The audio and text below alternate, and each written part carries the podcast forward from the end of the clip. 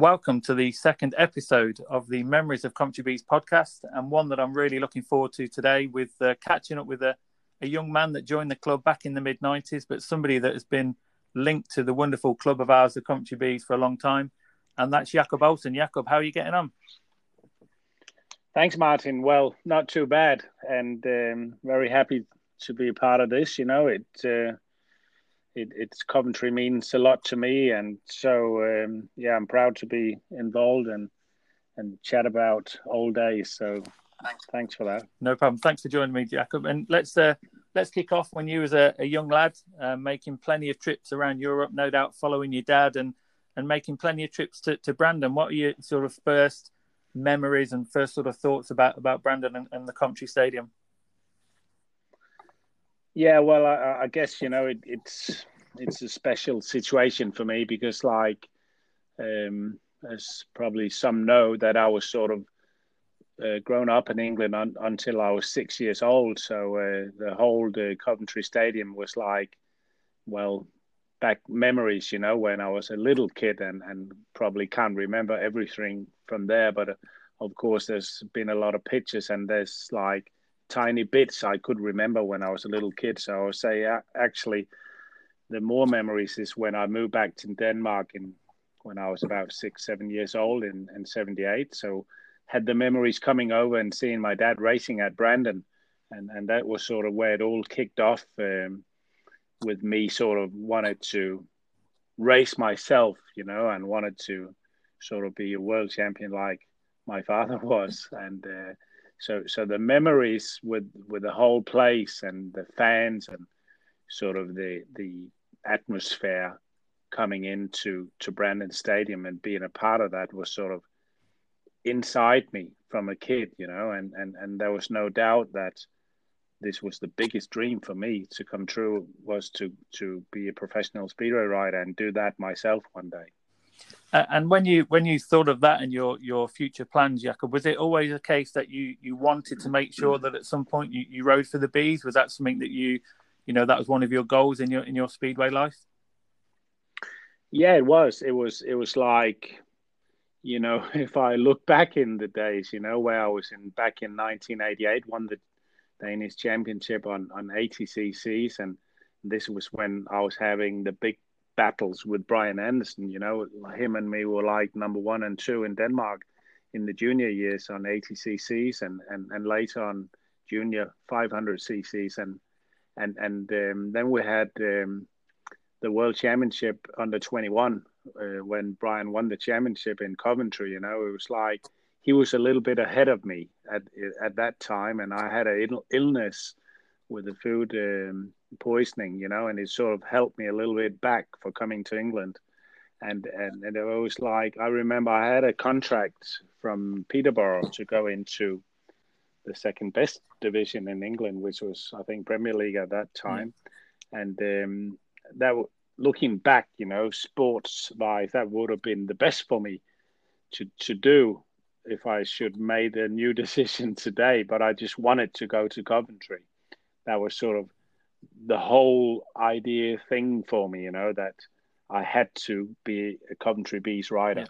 And, and, and that was, I mean, that was the only thing I wanted to do. And, and, and, and that was just sort of in my mindset. And, and of course, the days there, which I had in the club is sort of maybe the best years in my whole life. Um, but looking back, you know, like sports um, I didn't achieve what I wanted to do, and, and, and that was sort of what I saw quite early days, and, and that was also why I stopped when I was only 23 years old racing. Yeah.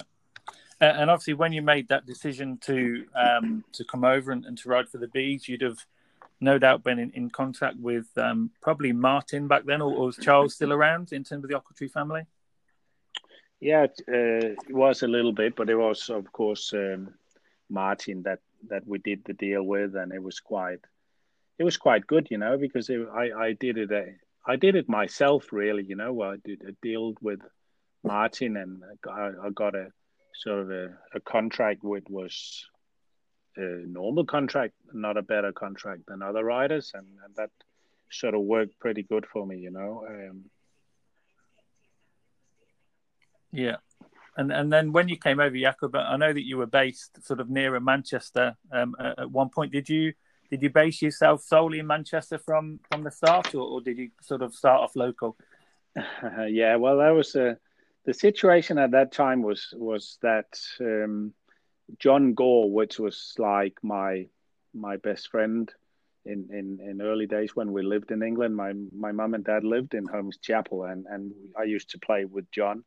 So so this was like a, a, a, good and a cheap opportunity for me to to go and live with John and his mum Teresa, and and that was a fantastic time. And also I had my mechanic and good friend Lars Slash. Uh, he was with me, you know. So it was sort of a a nice way to be based in in sort of a what do you say place where you sort of knew everything and yeah. It was maybe a little bit too much comfort compared to what I needed to to get tough, you know, and and learn learn it the hard way. Yeah.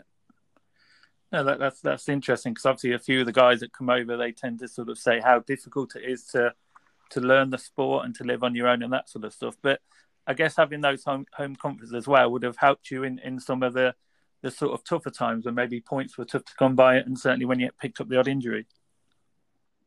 Yeah, I think. I mean, looking back on on that, you know, it was. Um, I, I would I would say uh, when people ask me, has it been hard to be like a kid of someone that's won everything, you know? And and I would I always say it's been like a 50-50 solution, you know. It's like being 50% good and 50% bad yeah. and and and overall it, it comes to a zero.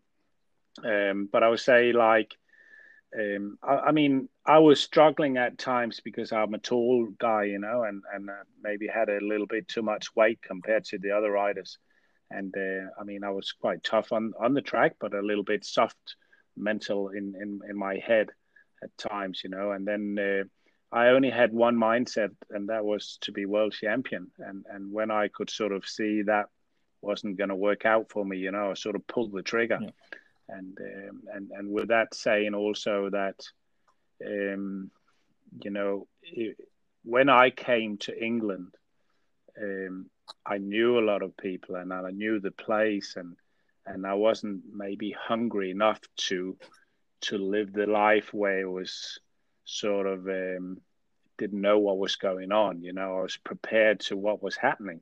So I sort of in my mindset probably knew what I was going into and I've maybe done it, you know, I had been there already. Yeah. And that was probably why I I mean I loved every second of it, but I maybe just had enough too too quickly.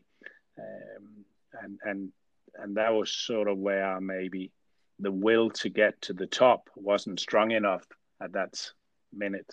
Okay. Um, let's give you a let's put it a date stamp then, Jakob. So 20th of March, 1993, yeah. and you line up for the first time wearing the the Fighting B race jacket with a a decent crowd. It was Bradford the visitors, some big names on the track, and you get introduced with uh, Hans Nielsen and Simon Wigg, two massive names in the sport. Um, what do you have any memories of that opening night, or is it or is it much of a blur? Oh yeah, I got a lot of memories from that. First of all, you know, I had a, a Danish TV crew following me on the way on the plane, wow. and staying staying um, in Holmes Chapel, you know, and, and making the film and everything, the update, and following me to the track. And when we went to Reading, and it was like, you know, somehow just very very funny and and a, and a great situation to be in. But I knew that I had to to show what I could do, you know, and and it was like, it was um, it was a when when I look back, you know, I didn't think about it that much at this time, you know, but like Hans Nielsen and my dad had a lot of trouble in the past, you know, and suddenly he was the captain of the team. Yeah. And Hans and I had never been close, you know, but to be honest, he was always pretty good to me, Hans, and uh, all respect for that. But I had people around the the other riders like Wiggy was fantastic to me, you know, and for, for me he was one of the best uh, riders ever in, in, in speedway. You know, he did so much and a fantastic personality he had. And then I, I don't forget like John Jorgensen. JJ was um, very very good for me and probably the best mate for me, you know, because he learned me a lot of things um, at at that stage. But running back and and going down to to the first meeting there, you know, and being a part of the Coventry Bees and putting on that race jacket and and just wanted to do good for the club and for the fans. That was sort of what I wanted to do, and I wanted to be a part of it. You know, not to sort of put me forward or achieve or, or achieve and, and and show my goals. It was just because the bees and the club and the whole situation. You know, I wanted it to be a party every day. Yeah. And when I'm saying being a party, I wanted to make the sport better. I wanted to make a show out of it. You know, that was sort of uh, don't make it boring. Let let's get more people in and big crowds, and that was in my mindset all the time. And and you mentioned obviously you, you were racing against Brian on the 80 cc's and that sort of stuff. Was there still that healthy rivalry with Brian, even though you were teammates? Was it still sort of trying to push each other on? Yeah, I, I think you know Brian. Brian and I've always sort of wanted to beat each other, which is quite normal, you know. But we also we all we always respected each other for what we could, you know. We were, but but he climbed away from me, you know. He just uh, he was better than I was when we came to England, and he sort of he was. Um, he, he, he was a better rider and he, he wanted it more than I wanted, you know, and that's why he, he came a bit further than I did. Um, but the relationship was, I mean, we've never been like brothers, you know, and that close, but we've always had fun together and and the day to day. I mean, we we can always chat away and we get on very well with each other today. So, but we had something between us that made us better, and I think actually with me sort of in the way of for Brian at times made him stronger yeah. than it made me stronger, you know. Um, so so that was that was a good time, you know, and it was respectful also from both parts. So, so let's talk about the the weird and wonderful places, Jakob, that you had to visit when you was in the UK. So, you've already mentioned Reading. You know some of the tracks that you that you went to. Um, what are your memories of of those UK tracks, and, and which would you say was your favourite to visit, and which would you say was the the one that you hated visiting? well, uh, as everyone knows, that um, I think I struggled, you know, when it was a racetrack and you had to go fast, you had to have fast equipment, and you had to have that at Coventry at times, you know. And so I wasn't maybe the best one at home, but I was better when we went away on the smaller, difficult tracks where you had to race tight and, and turn in the corners, you know, like Eastbourne, uh, Reading, uh, and I had a couple of good meetings in, in Cradley also and uh, I, I enjoyed to be at smaller tracks where you had to sort of use your elbows a little bit in the first corner and tiny tiny tracks, you know. Um, but I would say many good memories, and and one of them was, um, I mean, when we went went down to Arena Essex once, where uh, Lars and I we were we were driving down there and, and, and we smashed the car uh, just before the Dartford tunnel. Um, and and Andy Smith picked us up and we had the bikes in, in his van. And there was, I remember uh, coming into that meeting, you know, it was like I was just crying and ready to go yes. home.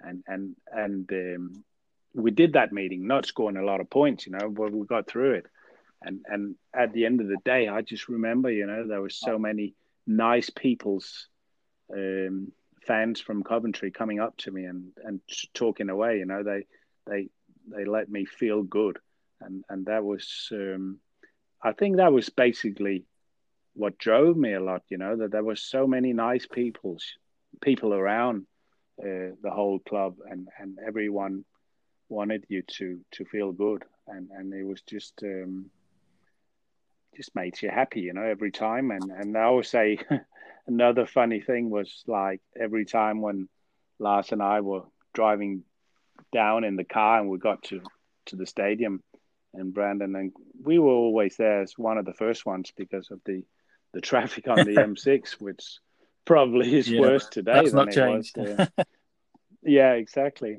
So, but when we're driving in, you know, we always had to last put always the music on in, in the car with the eye of the tiger, you know, uh, and it was like, you know, we're there now, and let's have a great meeting. And there was, um, yeah, so so many good memories, and um, I would say maybe uh, also a bit too many parties and and too many uh, hanging out in the bar after the meeting, you know, and um, one that also another one that I mean put me maybe a little bit into the to, to um, um, yeah in the middle of the scene one night was when I I crashed. Uh, well, I didn't crash, but I knocked uh, Gary Havelock off uh, at Coventry, where he I remember Havelock was you know one of the best at the times, and he had this nice race suit with the zebras Yeah. on, and um, and I hit like the groove coming out of the corner and knocked him off. So he was like bleeding down his leg, and uh, he was like really pissed off with me. You know, he didn't really he didn't want to talk to me at all. You know, he's really really, and I understood, but I mean, it was racing. I didn't want to make him harm or anything. But then after the meeting, uh, I was on the way out of the changing room. There was about twenty or twenty five Bradford fans waiting for me. So that was when I was really, really scared. I thought, well, what's going to happen now? And um, end of the story, you know, it, it ended up with Sean Wilson actually went to these Bradford fans and said, you know, let him go. And uh, this was like, this was a, a day I will never forget. I mean, I was scared like a little dog. And and it always used to happen that there used to be you know plenty of times when a a bees rider would get knocked off that, that the crowd would go around the pits and i think that's what makes the sport of speedway um, so good for the for the fans and the paying public the fact that you can get so close to to the idols of your sport Yeah. Well, you, you know what? It's it's for me. You know, it's sport today is is a show, and and I think you know we we don't have a lot of characters general in in sport, and speedway in speedway we need bigger characters also, and and um, this is something we have to work on, and we have to tell the stories about these riders and what they do and what they can do, but we have to make a, a better show out of the product. And um, this is, I mean, I always try to focus on that. Uh, but of course, you can't make a show and you can't make a sort of personality out of people if they don't win. And, and that was probably what I was struggling to do, you know, at the stage. Um, but I, I, wish at times that we had bigger profiles in the sport.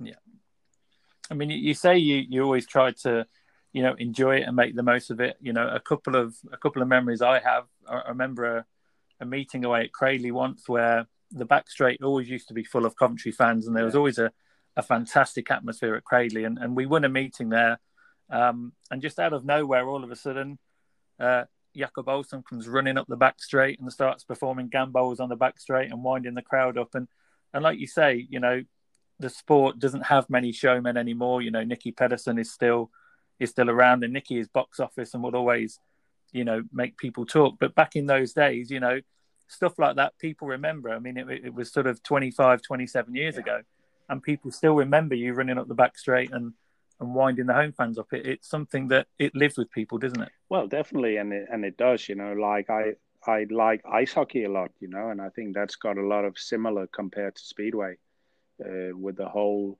atmosphere you have. You know, you have the uh, the building up zone, and you have the fights, and you have all this, and you got to have that in speedway. I mean, it is a contact sport, and uh, this is elements I think clubs are not good enough to talk together. They're not good enough to sort of tell the riders what to do. But it's also been, I mean, the sport has has come come into a little bit too much. It's a big rule book, you know. There's too many rules and there's too many this and that.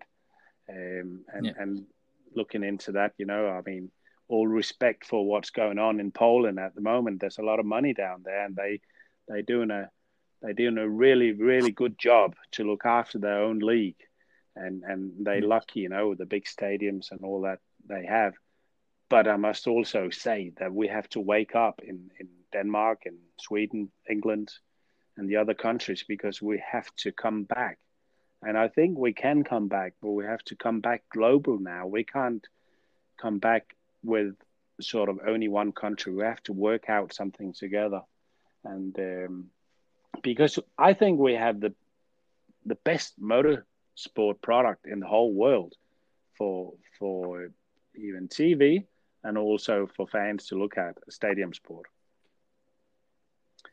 And, the, the TV side, Jack, have you got involved in that, didn't you, when you finished racing and, and spent quite a quite a few years sort of in in the sort of commentary position and that sort of thing in the back in the back doors of the TV world, and, and that was something you enjoyed as well, wasn't it? Yeah, it did. It was like maybe a little bit the pipeline for me to get out of the the what do you say the the racing, the professional part of it for me, you know, because I um, I got a contract in 1995 with the Danish TV.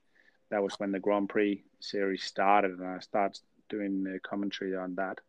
And actually, that was when I found out that I could do something in the sport without racing. And uh, to be honest, it was like um, it was a combination of me being a little bit fed up with myself not winning and then also that Richard Yule, which was my team manager in Wolverhampton at the past, uh, had a bad um, accident in, in Oxford, and um, you know that was so bad that it it, it really it, it took me a little bit, you know, and I, I got a little bit aware of the situation and a little bit scared and frightened from from it, and I thought that's it, I got to stop here now.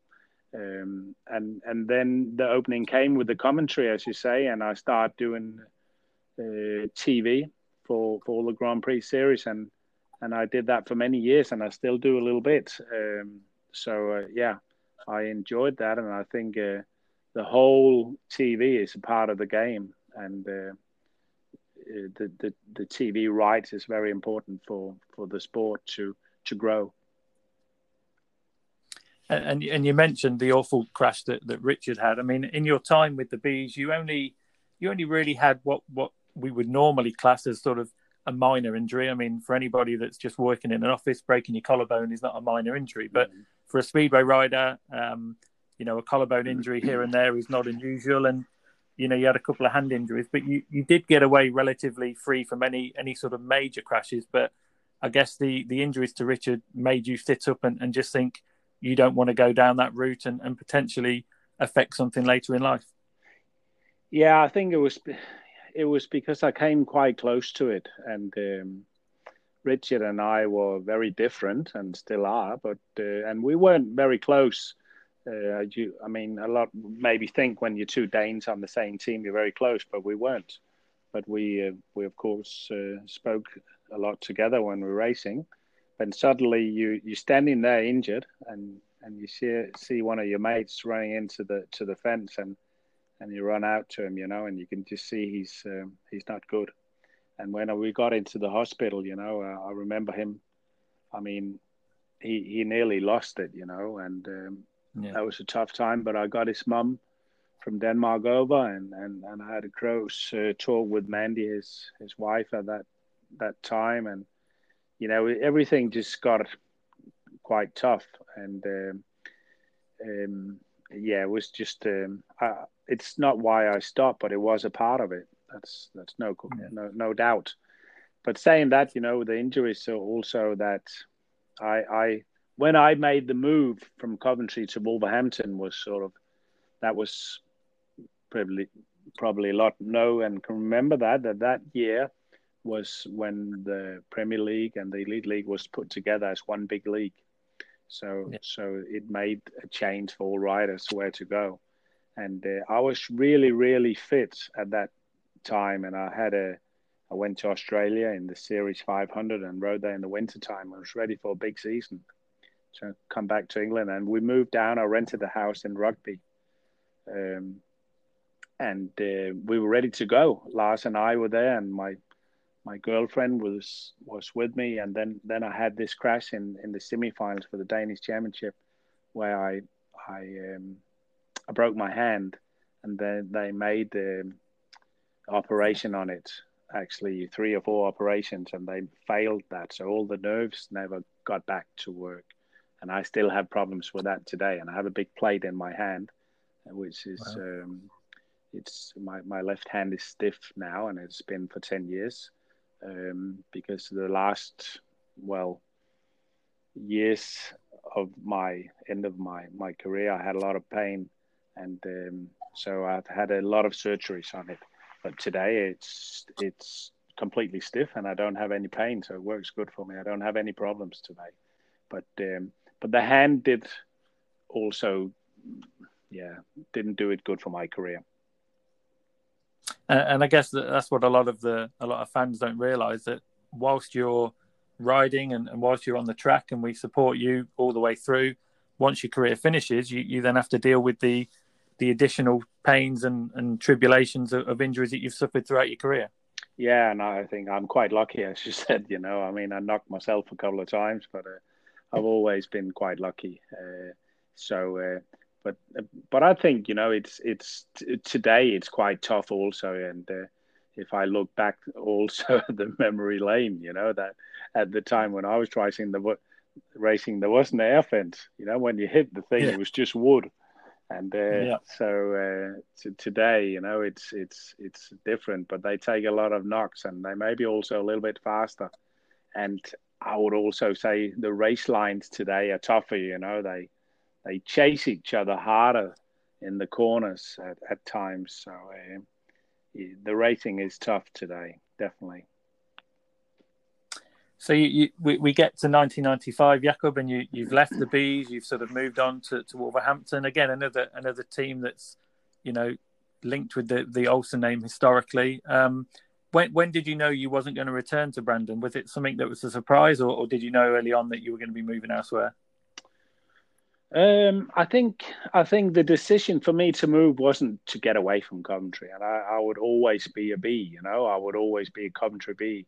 I, I mean, I, I, had a good time in Wolverhampton. I had a good relationship to Pete Adams, which was very good to me. You know, and I I would say mm-hmm. like I probably was better in that team um, with uh, Sam Ermolenko and Peter Karlsson and sort of the whole um, what do you say. Uh, solution and the atmosphere there was better than it was when I was in the bees. Um, yeah. So so I was probably better, but I I mean I I will always be a Coventry rider. That, that's where yeah. my heart is. But I think the step for me was like I moved in with the league getting together as one big league. I was like a heat leader, and um, it was sort of new eyes. It was a new place, and it was I, I lost a bit of weight during the winter, and I was fit. You know, it was like I had a platform which I was ready to sort of move on. Um, and then the injury came in the in the spring, you know, and that was sort of it. So I didn't race that much, um, but it was. Um, I'm actually happy. I never thought about that, but I'm actually happy that I tried to go somewhere else than Coventry, you know, um, yeah. to try it out. And a lot of people say to me, "Well, haven't you rode since you stopped?" and I haven't. I mean, I stopped wow. when I was tw- 23, and I've never ever felt like having a run again, ever. Wow. That, that's that's amazing because obviously most people, including your dad, have been tempted back at certain points to do demonstrations and that sort of stuff. And uh, maybe that maybe that's something Jakob we keep in the back burner for for if we ever get Brandon back open again. That maybe you could uh, don some of your leathers and, and put a helmet back on. How about that? Yeah, well, I'll do that. That's for sure. If if Coventry Bees can get anything out of that, I'll definitely do. I'm not going to say I'm going to go flat out, but yeah, I'll do that. That's for sure. And, and, what's your what's your thoughts, Jakob, on the on the sad state? I mean, you'll have seen pictures. Um, you'll have no doubt read stories about Brandon, and yeah, it, it's it's a shame the way it's gone. It is a big shame, you know, and it hurts me a lot. Um, but I also think you know we have to be realistic about life, and um, when you're not clever enough business wise, or things come in between, we have to move on. Um, and I have so much respect for you guys that's keeping it alive, um, and hopefully, you know, hopefully that it can come back one day, and hopefully we can do something um, to put it back uh, and and I'll I'll definitely be a part of that if if someone needs me to to to do anything, you know. But it's memories are good, but also as I normally say, you know, when you're driving along in your car, there's um, there's a, the front screen is bigger than the than the mirror and looking backwards, and um, you got to look forward all the time. You you can't keep on looking backwards. Uh, memories can be good, but it can also hurt a lot. Um, so um, I don't know. It's um, it, it's very very sad to see what the everything's falling apart. You know, it's um, it, it, definitely does hurt me when I see it. And, and Jakob, let, us finish off with, with current day then for yourself. So you you've uh, you've been on the bike, you, you've you've walked the walk, you've talked the talk, but you're now in charge at Vojens and and a completely different sort of outlook on the sport. And, and like you've mentioned already a couple of times, you know you're you're very much looking forward to to promoting when things can, if they do get back to some kind of normality soon. Yeah, I mean, um, the the career stopped, and I moved into sort of, if I should take it from there, into the bicycle business, and uh, I was working there for Finn, which was my my partner. Um, after that, you know, he had Design Cykler, which he started back in 1998. It's actually my dad's cousin and and Finn and I got sort of he was sponsoring me when I rode, and then when I came back to Denmark, I worked for him a little bit, and uh, but I wasn't finished with Speedway at that uh, point, you know, and that was where I was doing the commentary uh, part time when I was working for him in the, in the push bike shop, and um, then um, I got in and I was assistant team manager for Erik Gundersen. And then I took over after Erik as the, the team manager for Denmark in I think around 99 or 2000. And that was um, a very interesting part of my life where I was working with Nicki and Hans Andersen, Bjarne Pedersen, and Kenneth Bjerre and Iversen, and the boys we all know today. And I mean, at yeah. that stage, they were nothing, you know, and I could sort of put in a lot of things to their head, which I have learned and what I did wrong and what I did good. And, and, um, try to achieve. You know, I had two two goals at that stage. That was one to make it so popular to be a part of the Danish national team, and two to make a world champion, a Danish world champion, fast as ever. And uh, I had to pick two riders, so I made a goal for myself to pick two riders I wanted to work very, very hard with, and that was Hans Andersen and Nicki Pedersen. And I, I put everything down to paper with them, and made goals and sponsor things and everything, you know, and and then it it, it worked out. Nicki won the world championship in 2003, and yeah. um, from there on, I had one more year. And and the biggest disappointment for me was, of course, I never won the World Team Cup. Uh, that was one the year after I stopped as team manager, and uh, I remember they won. I think it was in in Reading. Uh, I think it was where they won and uh, I was on holiday in, in Italy, and I, I remember me. I just sat there crying, you know, because I felt sorry for myself. I wasn't there, but of course I was mm-hmm. happy for the boys. So uh, yeah, and uh, then after that, and then I start in 2005. I I came into the bike business um, and did a partnership with Finn in Design Cykler, and at that time uh, I, we opened the, our shop number four, and then. Um, actually two years ago now. I sold out, and we ended up having eight shops and uh, two websites, and uh, that was um, 14 years of, of my my life in in the bike business and and my business, um, which I love so much, where mm-hmm. I was still involved in the sport, uh, the speedway sport. But I thought the chance was in now, and and Ollie is sort of also on his birthday running out of time and and the whole Vojens thing you know is uh, the stadium was falling a little bit apart at times and the Grand Prix was moved away to Horsens and yeah if it should be now and we should make this gen- generation shift um, the time was in and I bought things from Ollie down here and I made the agreement with the community of Haderslev to take over uh, Speedway Center, and um, thank God for that. In the first year, uh, 2019, uh, we had an amazing year, you know, and the Grand Prix mm-hmm. coming back to Vojens and all the people involved out here. And I got Helge Frimod Petersen as my second hand, you know, here, and he's still here. It's been it, has been fantastic, but also uh, we, we we're still here, you know. But this 2002 uh, COVID 19, you know, it's been very mm-hmm. very tough for economy and and the mental thing also. So uh, there's a bit to work on. So, so what are the what are the plans, Jakob, for 2021? If if the green light gets given, I, I know there's been mm. talk of the, the Danish league being slightly reduced, etc. But do you think there's a a real opportunity that in Denmark, in particular, that you'll get some kind of action this year?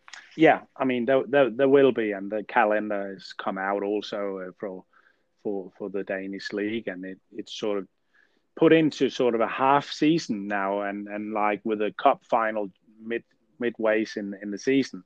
So we're going to have like uh, four home meetings and, and three away. And then there will be like a, a cup uh, event during the before uh, summertime, before the holidays. And uh, so, so we are we're happy for that, and and we got the Danish Championship in June again, uh, and then we have of course the Grand Prix, the uh, yeah the 11th of September, 9/11. So that's quite interesting in itself. uh, thank God Trump's on the way out. So, but uh, yeah, so so all looking into that, you know, we. I'm, I'm I'm quite satisfied, and I can see the light at, at the end of the tunnel, and and we got a lot of plans, we got a lot of ideas, but we bummed bumped back, you know, a couple of, of years after this because I I did hire a girl, a very smart girl, to work with the whole stadium and, and bring in new events into the stadium, which was not speedway but different kind of events. And um, I had to get rid of her because of the economy, you know. So hopefully we can build that up and and get the stadium buzzing again. And then it was it it will be good, but it's going to take some time, you know. And we put a lot of effort into the club the the social club like Vojens Speedway Club when I took over two years ago and is the chairman of that club now. We were only about 38 members and now we we're over 150 uh, members. Wow. Um, so uh, yeah, I mean nothing comes from doing nothing, you know. We just got to keep on working with it and keep on staying in focus and. Uh, it's um, it's good. And then of course we have the boys around the team now uh, here in in the Super League. Anders Thomsen and I have Nikolai Klindt and a couple of the young boys. Uh, so and I I'm enjoying every second of that, you know, because it's uh, we got to we, we're trying to build up the profiles um, and and make their mindset right right to to become world champion. Well, Jakob, I think from what you've said in, in you know the last sort of forty minutes I've been chatting to you, uh, I'm sure that with the work ethic that you've you've built up over the years and with your, your history within the sport and the and the business arena, that if anybody's going to make a success of it, mate, it's going to be yourself. Um, we wish you all the very best for, for this year and hope that you can get some normality back to the stadium. It's a stadium I've been to many times, and it's a it's a stadium that I'll definitely come and visit again. Um, but I just want to say thank you so much for joining us on this podcast. The memories that you've brought back, uh, that that some people are going to listen to, um, it will make them smile, I'm sure. Um, and and I just want to thank you for your time and uh, and good luck with everything else. And and hopefully we'll bump into each other at, at a track at some point. Well, thank you very much, Martin, and, and uh, hello to everyone out there. You know, uh, take care, and you're all more than welcome here in Vojens. And maybe one day you can make a little Coventry Bees corner when you come over for the Grand Prix or something like that. We'll do um, that probably on the second bend. yeah, second yeah. Bend, you, normally... You're more than welcome. You're more than welcome. So no take worries. care. Thanks, Jakob. Thanks for your time, mate. Take care. Thank you. Bye bye.